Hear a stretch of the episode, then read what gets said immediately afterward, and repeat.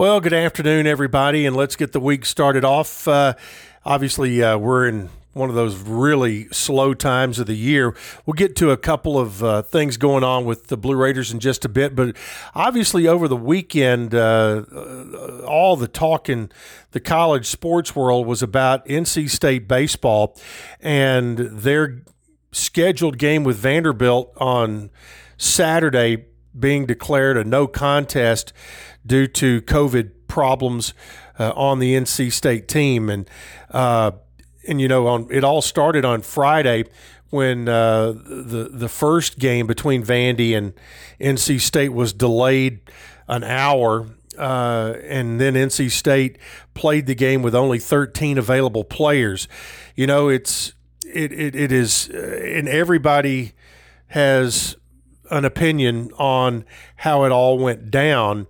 Uh, you know, and it's it's just an unfortunate situation. You look back, and was there, you know, how is it any different than what happened to VCU in the NCAA men's basketball tournament. Although VCU's happened before it ever started, you know, here it is, a, a very visible for NC State, a team that was, you know, on a roll and in a great spot to possibly win a national championship. But, you know, the the NCAA baseball committee that had to make that decision, you know, they are they can't just say, oh, we're not going to go by the rules here and by our protocols. You know, it, being part of that committee, they have to follow what has been set up for them.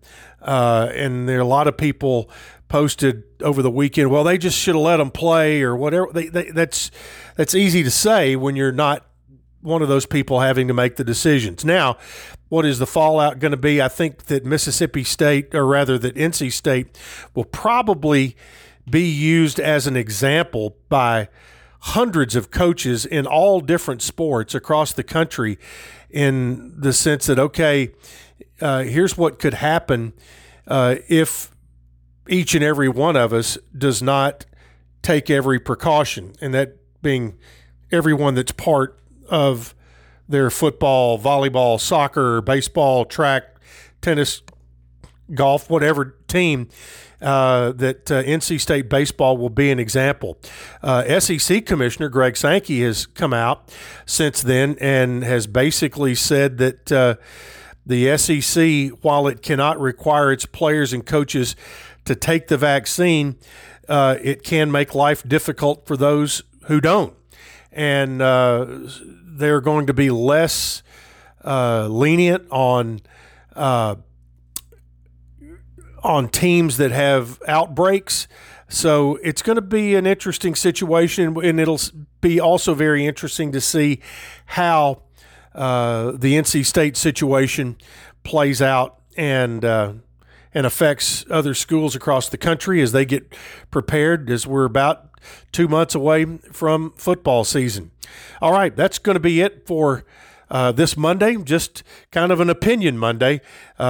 And we'll talk to you again on Tuesday.